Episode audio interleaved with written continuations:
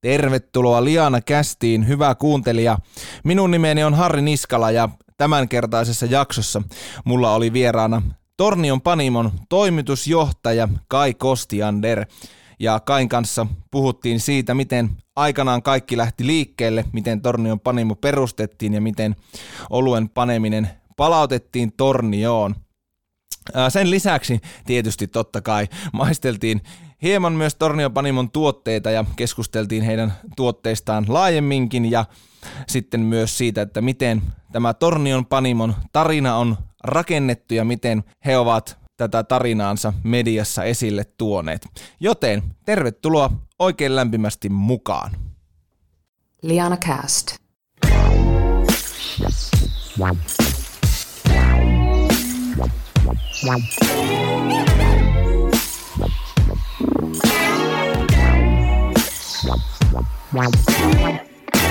Liana Kästiin on saapunut vieraaksi kaukaa pohjoisesta Torniosta Kai Kostiander, Tornion Panimon toimitusjohtaja ja yrittäjä. Hyvää huomenta. Huomenta, huomenta. Mitäs kuuluu? No kiitos, koronaa. niin. Sitä se kuuluu kaikille, mutta tota, muuten ihan kiitos hyvä. No niin, minkälainen oli ajomatka Torniosta tänne pohjoisen ei niin keväiseen pääkaupunkiin. No joo, ihan kivastihan tuo meni. Ei ollut ihan hirveästi liikennettä, mutta tuota, onhan se tähän aikaan vuodesta ihan jännää, kun märätti että siitä, että on tullut 10 senttiä räntää. Niin, kyllä. Hei, jos kai mennään ihan niin kuin suhun persoonana, niin lähdetään nyt siitä liikkeelle, että minkälainen suhde sulla on itsellä olueen, minkälainen oluen maistelija sä oot? No tällä hetkellä työn puolesta niin sanotusti tulee maisteltua aika paljonkin oluita. Et tota, historia ö, alkaa varmaan jostakin noin 19-20-vuotiaasta väkisin opetellut juomaan olut. Minun mielestä olut oli paha. Tota, sitten sitten niin lähin, lähin etsimään, että no mikä, mikä se juttu on, että mikä olut voisi olla semmoista, mitä voi juua. Mm. Ja, ja tota, aikanaan eräs, eräs suuri suomalainen punainen tölkkibrändi oli semmoinen, se maistui vähiten. Niin se oli niin sitten, okei, okay, tätä voi juua. Ja tota, sitten oikeastaan niin ulkomailla kun ensin oli Englannissa vaihto-opiskelussa ja sieltä kautta sitten lähti, lähti niin kuin erilaiset oluet tuli vastaan, niin hoksasi, että hei tässä on tätä maailmaa vähän enemmänkin tutustuttavaksi. Sieltä kautta lähti sitten kiinnostus. Kyllä. Miten jos mietit sun taustaa niin Tornion Panimon, niin mitkä asiat sulla on johtanut siihen, että sä oot sun nykyisessä roolissa toimitusjohtajana ja, ja yrittäjänä? No itse asiassa minä en ole itse siinä niin kuin yrittäjänä. Siinä, okay. siinä on iso omistaja, olen yksi omistajista, mutta siinä on niin kuin iso omistajapohja. Ja tota, Joo. Mutta no, si, siinä on niin kuin monia tekijöitä, myös sattumalla on iso osa. Niin kuin yleensä. Rooli, joo. Ja tota, kaikki oikeastaan lähti siitä liikkeelle, että kun kun se Tornion iso panimo, Lapinkullan panimo silloin suljettiin 2010, niin mulla itsellä tuli silloin semmoinen olo, että mä olin palu, paluumuuttaja silloin, että olin muutaman vuoden asunut kymmenen vuoden tahon jälkeen takaisin Torniossa ja mietin, että ei hittolainen, että, että, että niin kuin tunnetuimpia juttuja tästä pikkukaupungista Suomessa on, on tämä brändi, mikä täällä on luotu ja tämä, tämä ollut ja tämä panimo. Mm. Ja sekin pistetään kiinni.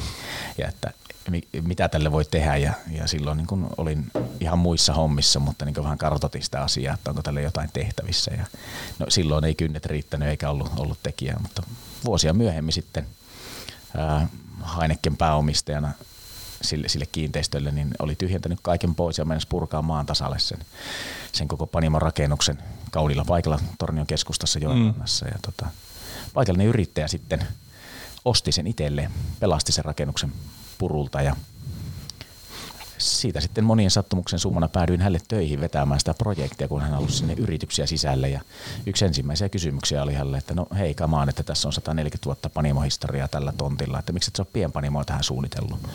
Ja no pitkän keskustelun, jos tiivistää yhteen lauseeseen, niin viesti oli about tämä, että no saat siihen tähän panimokin rakentaa, jos haluaa. Ja siitä se sitten lähti. rakensit. Siitähän se sitten lähti. Että tuota. Mikä sulla oli, niin oli semmoinen kirkkain ja, ja suurin visio tavallaan, kun se oli se pitkä, pitkä keskustelu käyty siinä, niin mikä sulla oli niin se kirkkain ja suurin visio siitä, että, että mikä, mikä tässä on tämä juttu, mikä me tehdään tästä panimosta? No tyypillisestihän pienpanimot rakentuu äh, harrastuneisuuden ja rakkaudesta olueen pohjalle. Äh, mulla se rakentui osin siihen, mutta paljon enemmän tunteeseen siitä, että nyt on tapahtunut iso vääryys. Että et niin kuin, äh, historiallinen paikka Suomen olut, olut kulttuuria ajatellen yksi merkittävimpiä paikkoja – 1873 vuodesta saakka sillä paikalla on pantu olutta ja ollut mm. monenlaista vaikeutta ja kaikesta on selvitty ja nyt sitten vaan todetaan, että, että niin kuin pannaan poikki tämä homma, niin se niin kuin jotenkin otti niin paljon pattiin, että siinä oli, oli oliko se enemmän niin tunnepohja, että tämä on niin pakko saada käyntiin, mm. että, että niin kuin näyttää, että, että kyllä täällä kannattaa oluttakin tehdä, että ei, ei, ei niin kuin pohjoisessa ole se meininki, että viimeinen sammuttaa valot, että täällä on niin kuin innova, innovatiivista ja, ja niin kuin periksi antamatonta porukkaa niin paljon, että, että kyllä me tämäkin pystytään tekemään. Mm. Ja tuota, totta kai rakkaudesta olueen, mutta myös rakkaudesta siihen niin kuin ajatukseen, että, että pohjoisessa on hyvä elää ja täällä pystyy tekemään asioita. Ei kaikki voi mennä tavallaan globaalien ää, ää, tehokkuusmittareiden perusteella. Totta te alkuun keräsitte joukkorahoituskampanja ja, ja siinä tuli kevyesti Suomen ennätys niin alkoholi- ja panimaalalla yli miljoona euroa, ihan älytön summa rahaa. Kerro tuosta joukkorahoituskampanjasta, miten se lähti ja miten siinä sitten, no minä jo paljastin, että miten siinä kävi, mutta tavallaan minkälainen se oli se prosessi toteuttaa tuommoinen joukkorahoituskampanja? No itse koko homma lähti siitä, siitä liikkeelle, että tuota, kun omistaja, kiinteistöomistaja sanoi, mm. että saataisiin tähän panimokin rakentaa, niin me mietin, että että mä olin, mä olin siihen mennessä koko työuraani käytännössä tehnyt sitä, että, että kun jollakin oli joku hullu idea, niin minun tehtävä oli aina löytää oikeat ihmiset toteuttamaan se idea, auttaa niitä ihmisiä suunnittelemaan se projekti, että miten, miten sinne tavoitteeseen mennään ja, ja sitten osittain myös vetää tämmöisiä projekteja läpi ja, ja tota, ajattelin alussa, että no, minun rooli on tässä nyt saada tämä homma liikkeelle mm. ja sen jälkeen muut ottaa sen niin sanotusti haltuun, niin kuin aina ennenkin oli tehnyt. Ja tota, Sangen Oy Oulusta löytyi sitten kumppaniksi rautanen jengi osaajia ja, ja tota, he lähti sitten, että, että ei tämä, tämä ei ole niin ihan, ihan niin kuin, ää, mikä tahansa autotalliprojekti, vaan tässä on oikeasti niin kuin merkittävä mahdollisuus onnistua tekemään mm, vaikuttava, vaikuttava panimo mm.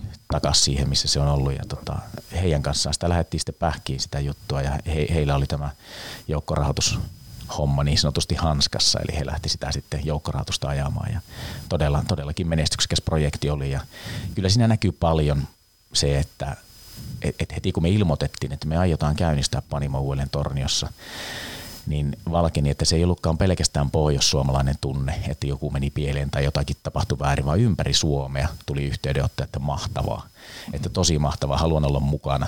Ja, ja, ja siellä, siellä oli sitä niin tunnetta, että me halutaan olla mukana tässä auttamassa, tämä lähtee käyntiin varmasti. Ja, ja tota, tosiaan pari tuhatta sijoittaja siellä lähti matkaan. 100 euroa oli pieni summa ja sitten oli kymmeniä tuhansia euroja suuri yksittäinen summa. Että tuliko se sulle yllätyksenä, että se oli niin, niin kuin maanlaajuinen se tuki, mikä, minkä te saitte heti alusta asti? Kyllä se vähän itse asiassa tuli, että tota, Suomessa puhutaan erilaisista heimoista ja erilaisista alueista, niin tota, sanotaan, että pohjalaiset on itse varmoja ja paukuttelee henkseleitä, niin mä aina, aina vitsailen, että no me ollaan tuolla, tuolla niin kuin Merilapin alueella on persaukisia parapohjalaisia, että me ollaan pikkusen, pikkusen semmoinen kuin vaatimaton luonne, että no eihän tämä nyt mitään ja eihän tästä nyt varmaankaan, kun yritetään nyt mm. parhaamme ja näin poispäin ja vähän sillä asenteella ja tota, siinäkin ajattelin sitten, että no jospa tämä nyt kuitenkin on vaan semmoinen juttu, että me itse täällä, täällä niin ajatellaan, että se olisi jollain lailla merkittävä ja tärkeä ja sitten kun se tulikin se viesti, läpi Suomen, että, että te teette oikeata asiaa ja hienoa, että te lähditte tähän, niin tulihan sitä mahtava fiilis. Ja kyllä se vähän yllätyskin oli. Että.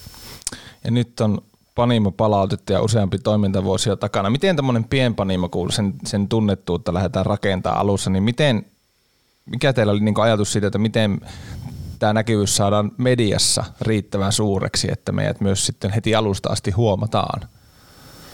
No Miten se on... yleensä menee niin pienpanimo-puolella ja sitten teillä? Joo, joo se, on, se on vaikea sanoa, että miten se yleensä menee. Jokainen, jokainen pienpanimo on uniikki siinä, missä, missä niin muutkin yritykset. Mm että, että toimiala yhdistää, mutta sitten on hyvin, hyvin erilaisia tarinoita ja hyvin erilaisia tapoja, mutta että äh, mulle itselle on aina ollut, ollut niin tarinat lähellä sydäntä.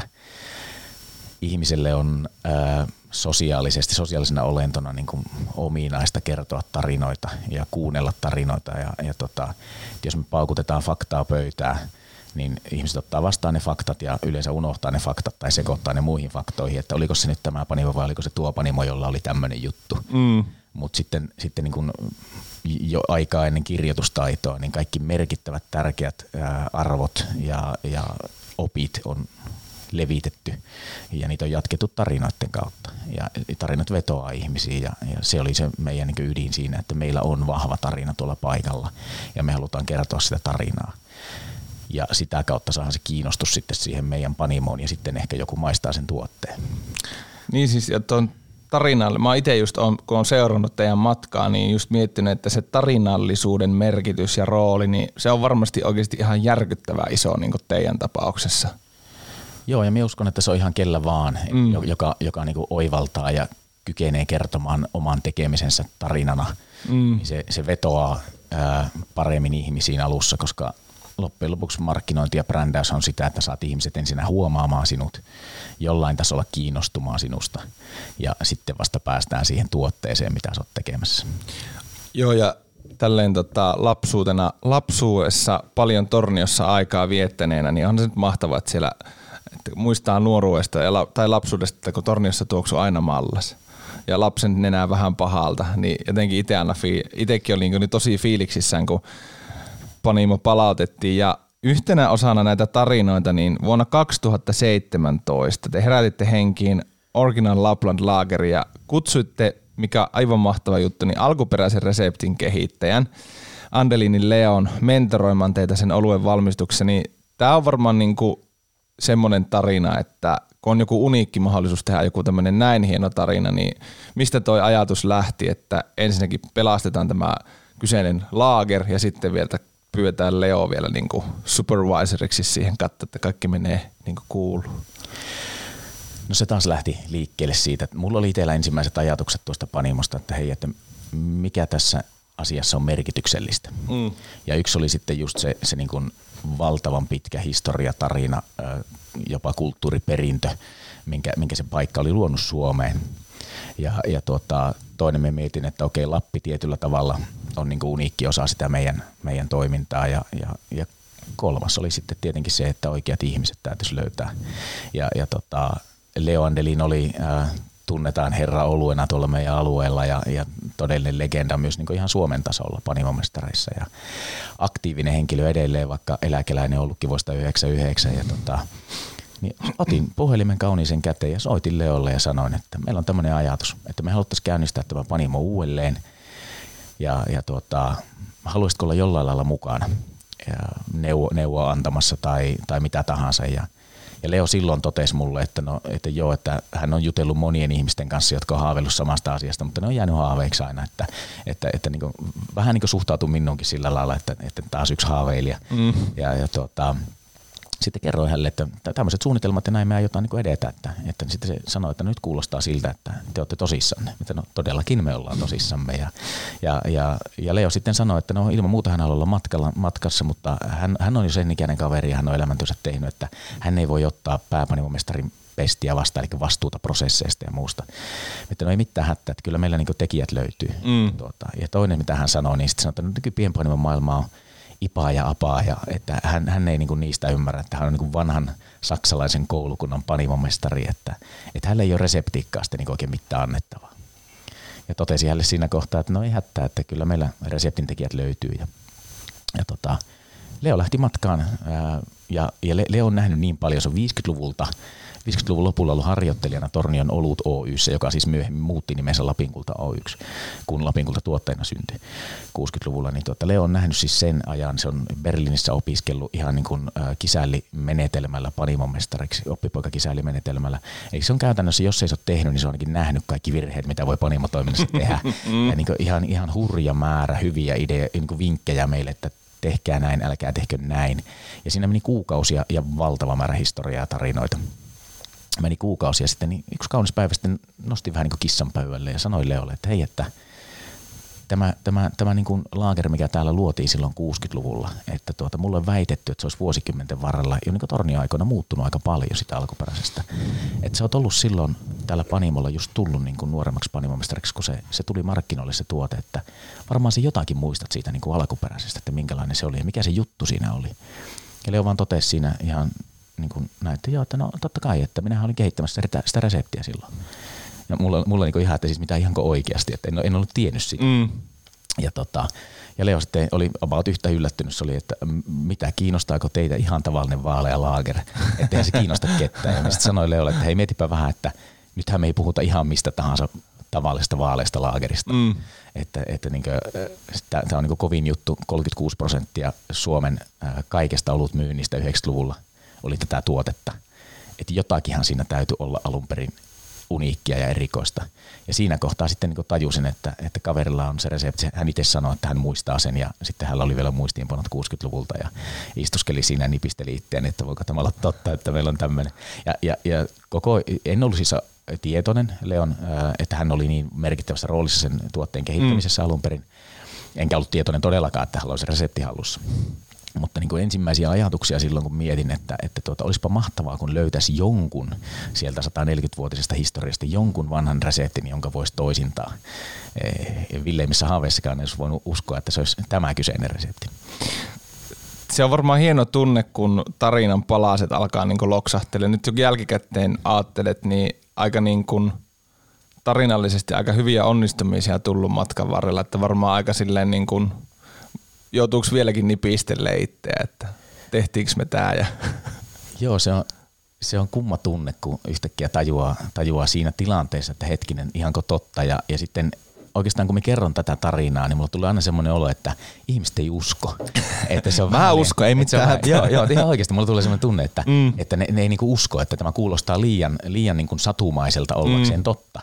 Ja se on se, se on se juttu, mitä mä aina kerron. Mä oon, mä oon aikanaan opiskellut jopa historiaa sen takia, että, että minä en tajunnut sitä silloin, mutta nyt mä oon niin tajunnut sen, että koska tosi tarinat on uskomattomampia kuin sadut, tai sadut perustuu ihmisten ää, fantasioihin asioista, mitä voisi tapahtua, ja osa niistä on tapahtunut tietyllä tavalla. Mm. Eli se on niin jännä, jännä juttu, että, että niin kuin, tosi tarinat on niin huikeita, että ne on parempia kuin, parempia kuin fiktio parhaimmillaan.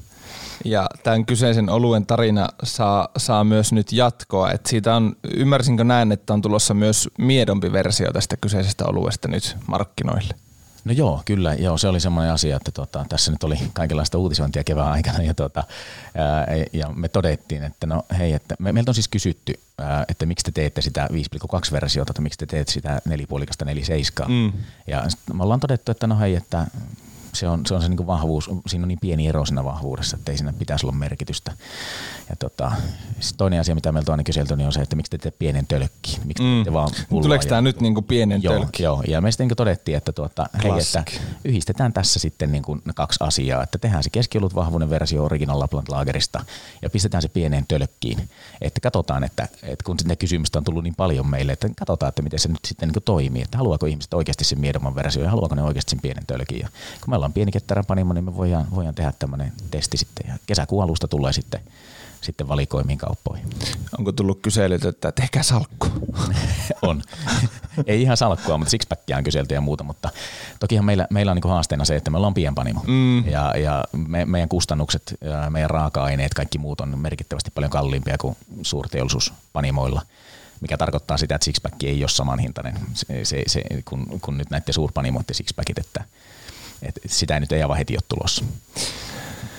Kai Kostiander Tornion Panimosta ja meillä on tuossa pöydällä tuliaisia ja tota, sen verran tota, itsekin oluen ystävänä, että kyllähän tuosta nyt jotain, jotain pitää maistaa, niin mistä, mistä, mistä suosittelisit, että lähtisin niinku tyyppaamaan?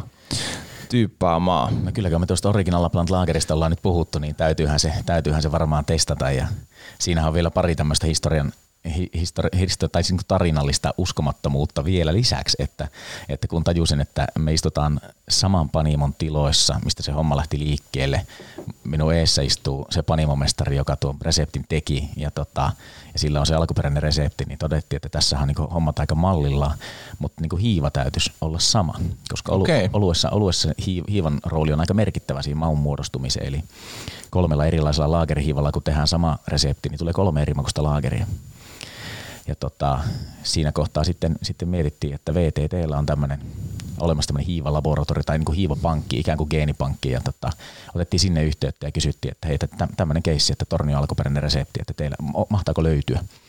Ja vastaus kuului, että joo, kyllä meillä tämä on, mutta tuota, eräs, eräs iso yhtiö omistaa sen kaupalliset mm. oikeudet, että meillä on tutkimustarkoituksiin täällä, me ei voi sitä teille antaa. Ja tota, harmitti vietävästi, totesi, että tässä nousi tie pystyyn ja soitin Leolle sitten ja sano, sanoin, tai Leo, Leo tätä asiaa selvitti ja tota, soitteli sitten, että mikä tilanne ja Leo sitten sanoi mulle, että joo, että ei, ei saa sieltä. Ja, ja sitten me totesin, että okei, no nyt nousi tie pystyyn, että e, kerro mulle minkälainen se oli, että etsitään joku mahdollisimman lähelle samanlainen ja sitten kerrotaan ihmisille, että muuten sama, mutta. Mm. Ja, ja tota, Leo sitten sanoi tällä hättäille, että hän aikanaan hommasi sen hiivan tornio. Ja siinä kohtaa oli vähän sitten niin just jo, että siitä on 50 vuotta aikaa, että niin kuin ajattelin itsekseni, että höpö höpö, mutta en tietenkään sanonut sitä hälleään. Niin. Ja, tota, ja se, se, keskustelu jäi siihen ja me jatkettiin Panimon rakentamista. Sitten meillä oli iso, iso lainus menossa silloin ja siitä meni varmaan joku ehkä pari viikkoa. Leo soittaa mulle, että no niin, että silloin viimeksi kun juteltiin, niin lähettelin sitten kontakteilleni Saksan, Saksan, Saksaan viestejä ja tuota, nyt sitten se viesti on niin jatkanut matkaa ja on löydetty oikeat henkilöt, että et tota, Berliinistä sieltä, mistä se alun perin hommattiin se hiiva, niin löytyy edelleen tiedot, että tämä on tämä hiivakanta ja hiivalaji, että tätä näin, niin tällä se tulee ja tuntuu ihan hullulta, että niin kuin, näinkö vielä. Ihan uskomaton tarina kyllä, kyllä tällä oluella ja tota, ja, ja lähdetään tätä, tätä maistamaan. Täytyy sanoa, että itselleni silleen niin kuin tuttu tuote, että tota, hörppähän kai saakin vesi pois, niin kaajataan molemmille laseihin. Päästään ottaan tyypit tästä. Eli kyseessä on nyt Original Lapland Lager ja uskomattoman tarinan kautta päätynyt sitten suomalaisiin kauppoihin. Ja kerro kai, että minkälainen olut ja mitä tästä niin kuin on heti huomattavissa vaikka niin kuin tuoksusta? No tämä on niin ulkonäkö on tietenkin sitä suoritettu, niin kuin se alun perin on ollut suoritettu, eli se on siis kirkas. Joo. Ja tuota, me käytetään kevy, kevyt suoritusta, eli meillä ei ole steriilisuoritus käytössä, eli, eli mahdollisimman kevyt kirkastaminen. Ja, ja tota, pehmeä valkoinen vaahto, mikä on tärkeä. Mm, Leo Andelin puhuu aina, että oluen kukka on, on niin tuo, tuo vaahto. Ja, ja tota, tämmöinen kullankeltainen, kullankeltainen ää, hyvin perinteisen laagerin näköinen mm, olut. Kauniin värin. Tuota, sitten tuoksua kun lähtee hakemaan, niin se on hyvin kevyt. sieltä löytyy, löytyy sinne maltainen, maltainen ehkä niin kuin raikas leipäisyys. mm. Semmoinen tunkkainen leipäisyys on huono asia oluelle, mutta semmoinen vähän ra- ja tuota, jos ihan tarkkaan enää on, niin sitten löytää sieltä vähän jalohumalan tuoksua. Eli nykyisin oluen maistelijat, harrastajat on, on niin kuin voimakkaasti humaloitujen oluiden ystäviä, niin ne ei edes haista sitä humalaa, mikä tässä on, koska hän tottunut siihen, että sitä humalaa tulee sieltä niin kuin kauhakuormaa ja kaupalla. Mutta tässä on, tässä on tosiaan, tosiaan kevyt pieni, pieni tuota humalan tuoksuja. Joo, itse en ole niin vahvasti humaloinut oluen ystävä, niin pystyn sen kyllä tästä haistamaan. Miten sitten tämä makuprofiili? Tämmöinen niin kuin No laager, niin tietysti ne laagerin perusjutut siitä löytyy, mutta mitä tästä niin makuprofiilista muuta on niin löydettävissä? No kyllähän sen täysmaltaisuus tulee aika merkittävästi esille, eli, eli tämmöiseksi kevyeksi laageriksi kuitenkin vielä kohtuu maltainen, pikkusen jopa makeahko. Mm, kyllä. Ja, ja tota... Joo, sen makeuden kyllä nyt niin kuin, kun sen sanot ja, ja näin, niin sen kyllä niin tunnistaa. Joo, ja se on, se on niin kuin, ää, siinä on kaksi asiaa, siinä on se käytettävä hiiva ja sitten täysmaltaisuus ja, ja tuota, käymisprosessihan tässä on sillä erityinen, että, että se on melkein kaksi kuukautta sieltä keitosta, kun se sitten pakataan.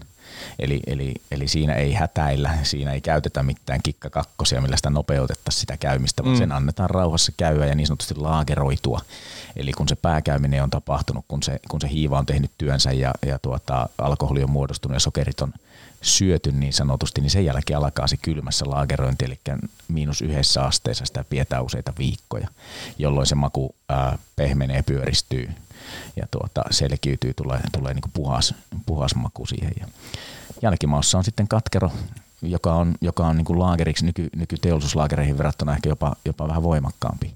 Eli, mutta kuitenkin hyvin maltillinen, mm. lajit, lajityypillisesti hyvin maltillinen katkero. Että tuota. Mutta tämmöinen, tämmöinen niin kuin, mitä minä aina sanon ihmisille, että tämä on ihan tavallinen vaalea laager, mutta kaikkea muuta. se, on, se on kyllä hyvin, hyvin sanottu. Hei, tota, otetaan vielä tyypit jostakin toisesta, toisesta oluesta, niin mitä, mitä lähdetään? Mulla itsellä tota, en ole aiemmin jostakin syystä törmännyt, niin tämmöinen kuin Merilappi Gose. Joo. Siinä on tota, kun sanotaan, että asioilla täytyy olla tarina, niin kun teet tuotteen, jolla ei ole omassa panimossa historiaa, eli, eli Gosehan on siis ää, perinteinen saksalainen hapaan vehnäolut, jossa on korianterisiementä ja suolaa. No niin, nyt ollaan siis vähän koosea. Niin tota, jossa on siis korianterisiementä ja suolaa, eli, eli hyvin, hyvin niin kuin klassinen ja perinteinen. Ja tämä on tehty ihan hyvin, hyvin niin kuin klassisella reseptillä, ei ole lähty kikkaille. Mm. Mietittiin sitten, että no mikä on se meidän, meidän twisti, meidän juttu – mm. tähän koseen sitten, että laitetaanko me sinne jotain erikoismaustetta vai mitä me tehdään. Sitten me todettiin, että hetkinen seis, että mehän ollaan Perämeren rannalla Torniossa. Että mikähän mahtaa olla tuo Perämeren suolapitoisuus, koska tähän käytetään tosiaan suolaa ja no Perämeren vettä nyt ei suoraan uskalla laittaa olueen, mutta tota, pelastakaa Itämeri hashtag tuohon eteen. Ja tota, ää, mutta, niin kuin, no, mutta se, että niin kuin, mikähän se mahtaa olla se suolapitoisuus, että totta kai se googlaamalla löytyy, mutta mm. mietittiin sitten, että no, pitääkään se paikkaansa ja nyt kun me tehdään tämä, se oli helmikuuta, kun me lähdettiin tätä tekemään, että, mm. että, että sehän vaihtelee niin kuin siitä, että minkä verran makeaa vettä virtaa ja näin. Ja me otettiin yhteyttä Kemin matkailuun, että teillä on jäämurtaja Sampo, joka risteilee. Päästäisikö me Sammolla käymään pikku keikka? Ja tota, todettiin, että ne varmaan naureskelee meille, että höpö, höpö pojat, mutta nehän innostui siitä asiasta. Ja ne mm. tosiaan meillä oli kolme hengen tiimi. Ja me kuvattiin siitä ihan sellainen video siitä, että kun me matkustetaan jäämurtaja Sammolla Perämerellä ja, ja sitten kun he murtaa jäätä ja siinä vaiheessa kun ne löi sen, löi, löi sen laivan parkki, että turistit pääsee jäälle ihmettelemään, niin mehän mentiin ja haettiin sitä Perämeren vettä siitä kohtaa ja sitten siitä mitattiin, että paljonko tässä on suolaa. Eli helmikuisen Perämeren suolapitoisuus on sama kuin tämä ihan mahtava, ihan mahtavaa. eli, eli niin kuin, joku voi sanoa, että tekemällä tehty tarina, mutta tavallaan olikin, mutta niin. että nyt, nyt tämä ei ole ihan mikä tahansa kose, se on kose, jonka suolapitoisuus on sama kuin me mitattiin Perämerestä silloin helmikuussa. Itselle tulee niin kuin, taas on niin kuin omat makuunystyret ja hajuasteet, mutta aika semmoinen niin kuin, haistan semmoisen, semmoisen makean tuoksun tästä myös. Joo, joo tässä on tota, tosiaan äh, korianterin siemen tuo semmoisen sitruksisen efektin tähän ja, ja tota, sitten kun tämä on niin kuin hapan olut, mm. niin tämä on ihmiset, jotka ei ole koskaan juonut goseja tai hapa-oluita, niin voi todeta, että tämä maistuu oluelle. Mm. Mutta todellakin vanha, vanha tyyli, äh, saksalainen tyyli. Eli ei ole sinänsä mikään niin kuin nykyajan kikkailu. Toki hapanoluethan nykyisin sitten tämmöinen kattilahapatus on tullut muotiin ja lisätään marjoja ja hedelmiä ja kaikkia muuta. Erittäin mielenkiintoisia makuja, mutta tämä on hyvin klassinen, klassinen kevyt, raikas, kylmänä, ehdoton kesäjuoma. Joo, mä matkustin heti ajatuksessani niin kesä plus 25 aurinko ja tätä lasissa, niin Kyllä. aika hyvä kompo. Joo, ja, ja tosiaan ähm, äh, jotkuhan jo, jo näitä meksikolaistyyppisiä kohtuu mauttomia oluita ja lyö sinne sen lime, limeeslaissin pulloon. Mm. Niin, niin, tässä on ehkä vähän samantyyppistä makuvaimaa, jos täytyy kuvailla maalikolle, joka ikinä ei ole gosea maistanut. Niin mm. tässä, on, tässä on se niin kevyt, raikas olut ja sitten se pikkuhappamuus ja sitten sitruksisuus. Niin tuota, että se on semmoinen, semmoinen nykyteollisuuslaagerista äh, tehty äh, gose-versio, koska nyt täräytetään se lime.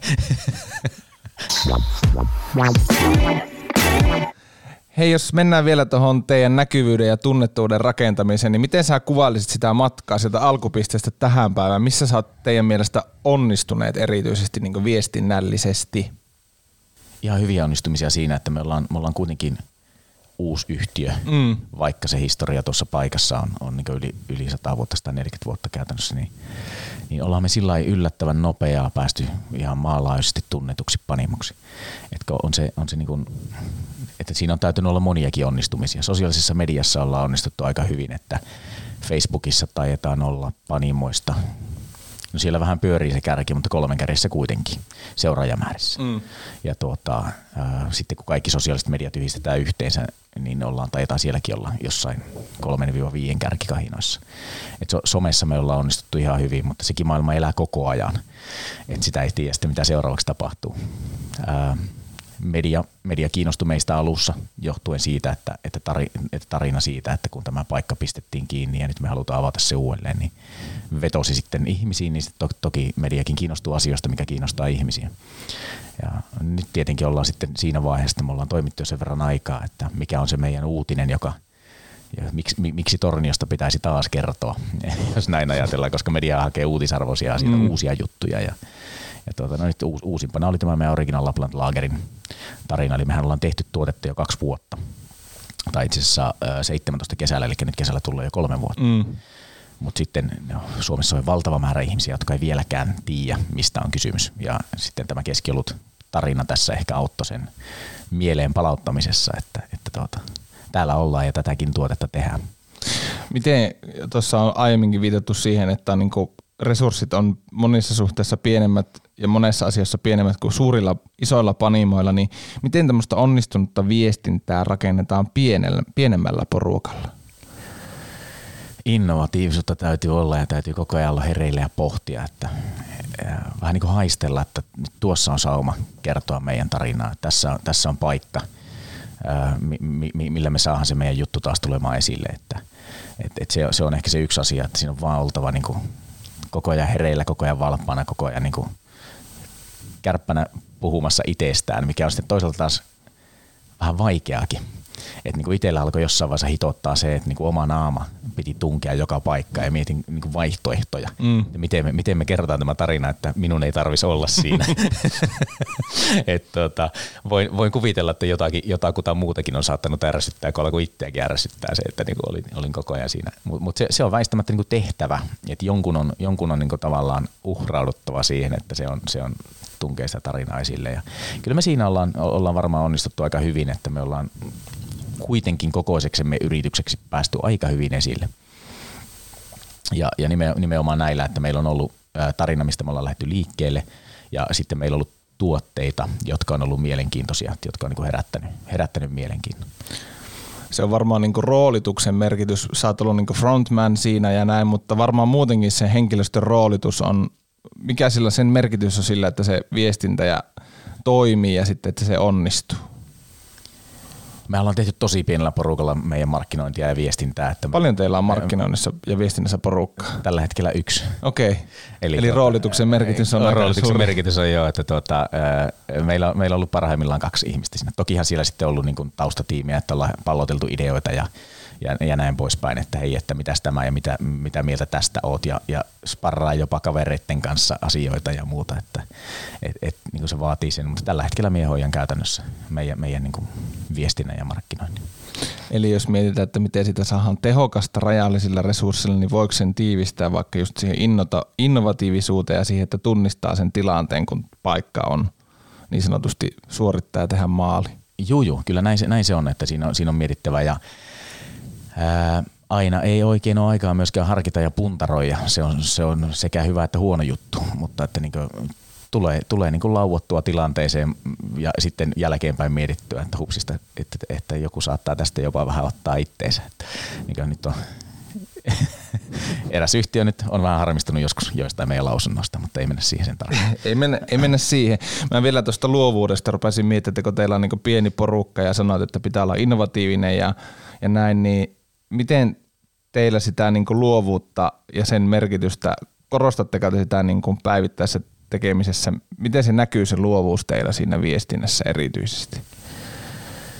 Kyllä nyt pistelet pahoja, koska mä, mä joskus kerran, kerran olin tota, muutama viikko sitten sosiaalisen median koulutuksessa ja mm. tota, sosiaalisen median markkinointikoulutus tai digi, digitaalisen markkinoinnin koulutuksessa ja siellä puhuttiin somesta ja siellä niin kerrottiin, että miten homma pitää hoitaa, että, kun se menee, että silloin kun se hoidetaan hyvin.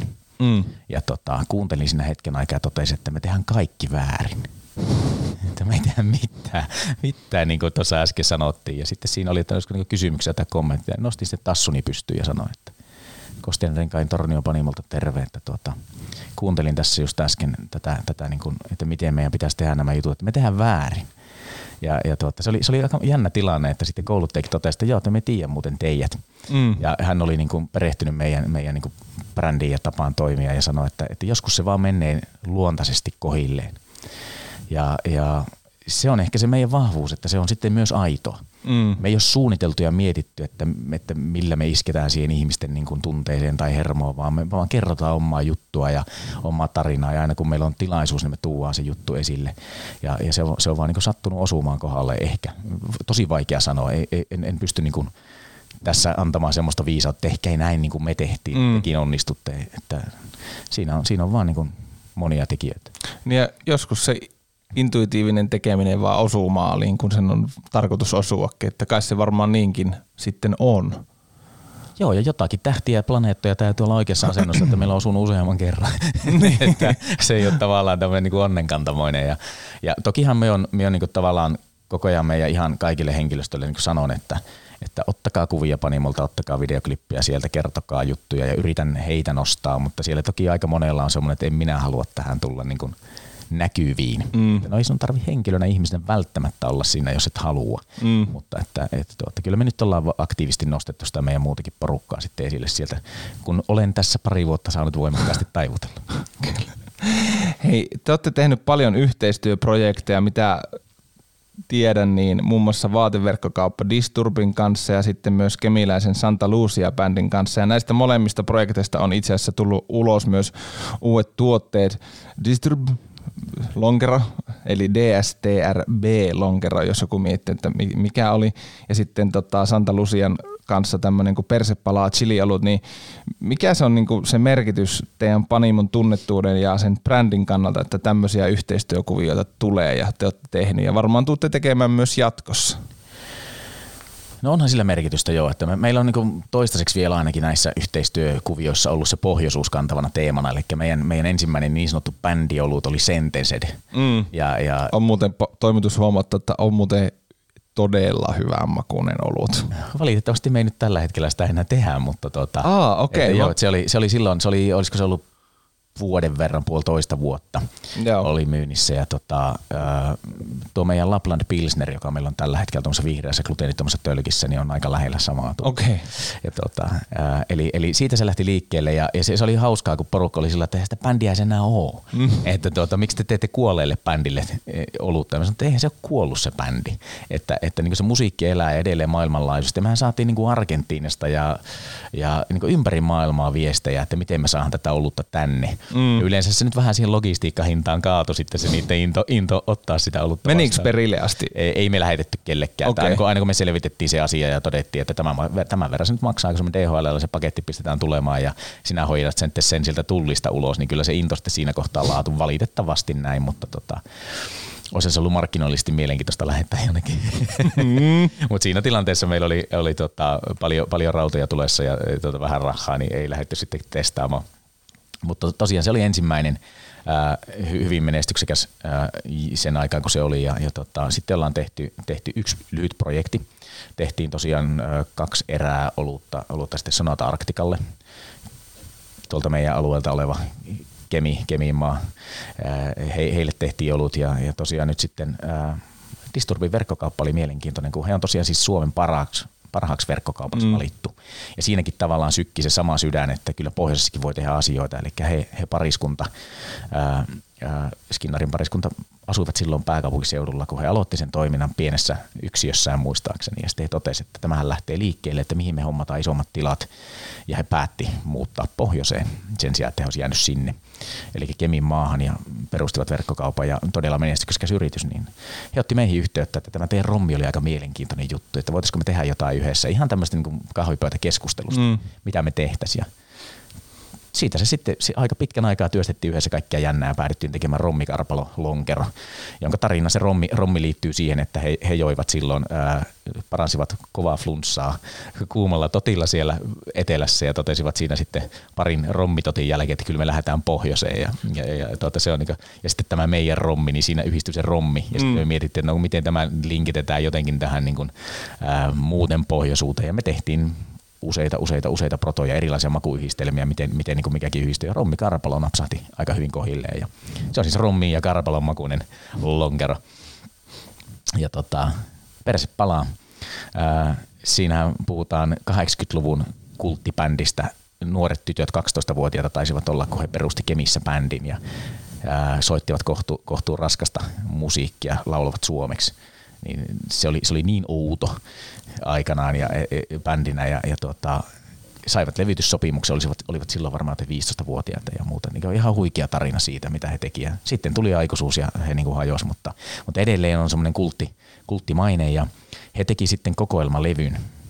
Ää, ja se myi loppuun, että heilahti ja sitten siitä, siitä ruvettiin uutisoimaan paljon ja meidän myyntipäällikkö Huhtamaa Heikki tunsi sitten yhden, yhden tästä bändin jäsenistä ja lapsu, lapsuuden ää, tuttuja ja tuota, Heikki sanoi mulle, että eikö meidän pitäisi tehdä nuitten kanssa jotain yhdessä, että ne on kuitenkin täältä meiltä. Mm. Ja tuota, sitten ajateltiin, että no otetaan yhteyttä ja kysytään. Ja, ja tuota, he, he, olivat sitten tosiaan Santalusia jäsenet sitten innoissaan, että tämä on aivan huippujuttu, että mitä tehdään ja siinä puntaroitiin aikamme ja heidän, heidän levyn nimi oli Perse palaa, biisin nimi oli Perse palaa aikana ja he halusivat chili laagerin ja todettiin, että tämä kuulostaa tosi oudolta, tämä ei voi toimia.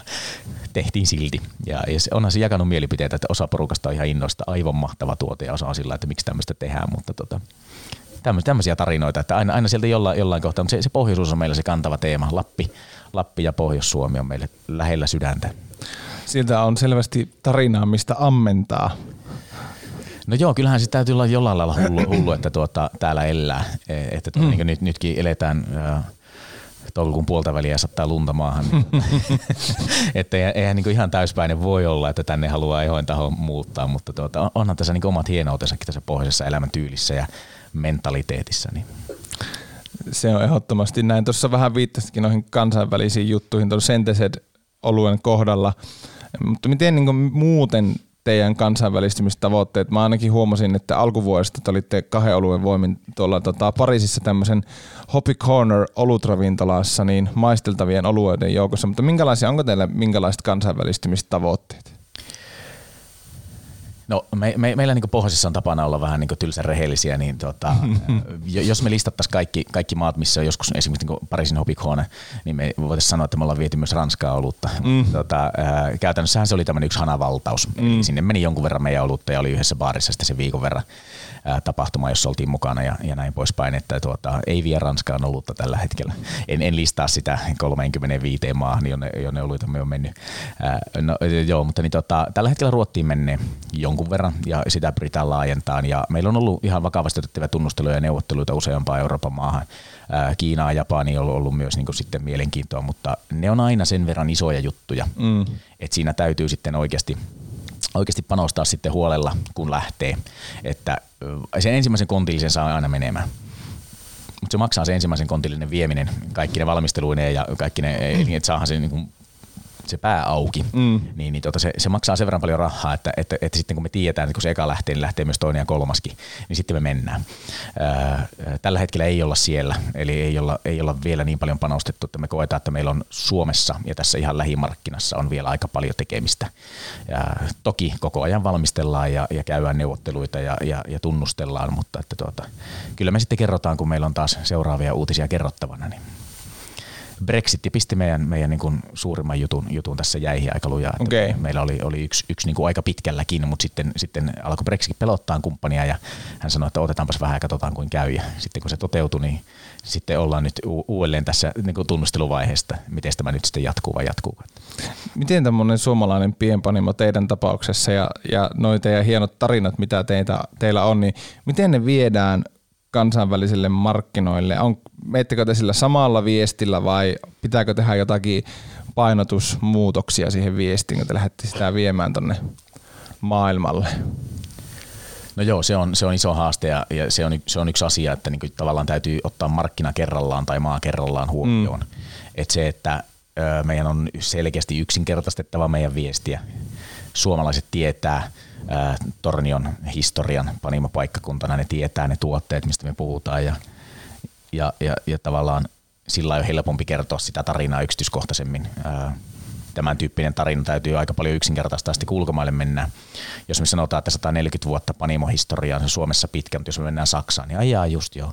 Että tota, mm. ei paljon kiinnosta tai Britannia jos, tai Belgia on vielä enemmän, että siellä on niin satojen vuosien historioita panimoilla. Nämä on niin semmoisia asioita, mutta kyllähän se niin kuin, ähm, Lappi, pohjoisuus, suomalaisuus on mm. sinänsä kiinnostavia arvoja.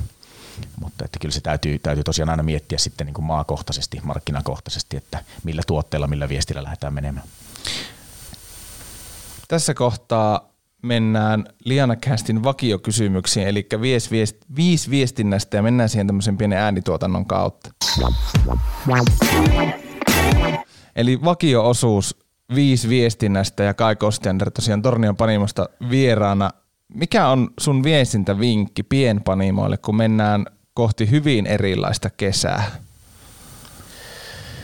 Huu, tuleepas kovia kysymyksiä. Me ollaan totuttu siihen, että kesä on täynnä tapahtumia ja, mm. ja, ja se on niin meidän, meidänkin panimoille tosi tärkeää, että me päästään ihmisten kanssa suoraan kontaktiin ja maistaan tuotetta.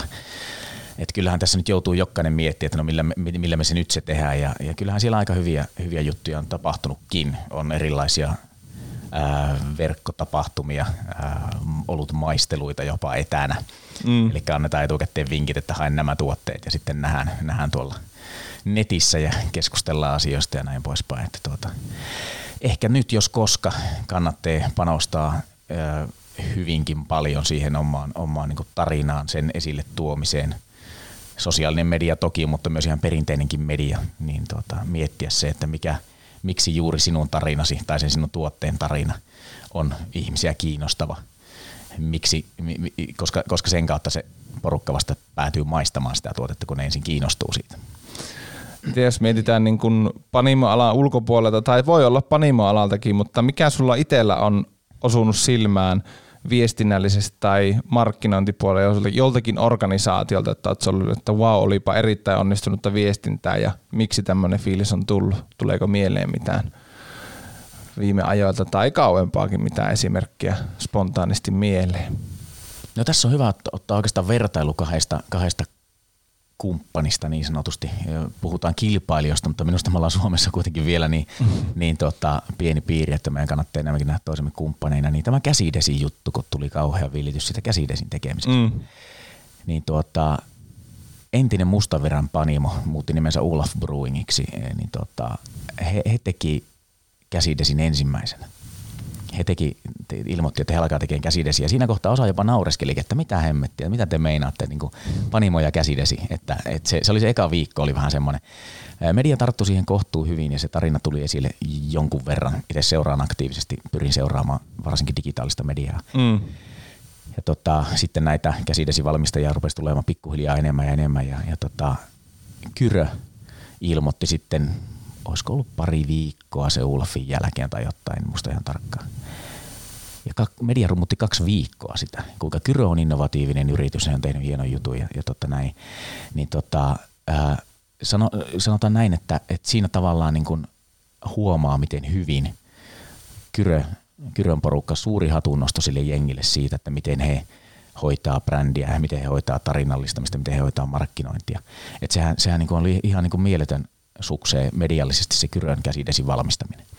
Ja, ja, ja hieno juttu. Ja, ja se on yksi semmoisia firmoja, mitä kannattaa aika monen seurata ja miettiä, että mikä siinä toimii, mitä ne tekee oikein. Ja, ja tuota, todellakin hatunnosto Ulf Brewingille, in, Ulf Brewingille innovatiivisesta ideasta lähteä tekemään käsidesiä Panimossa.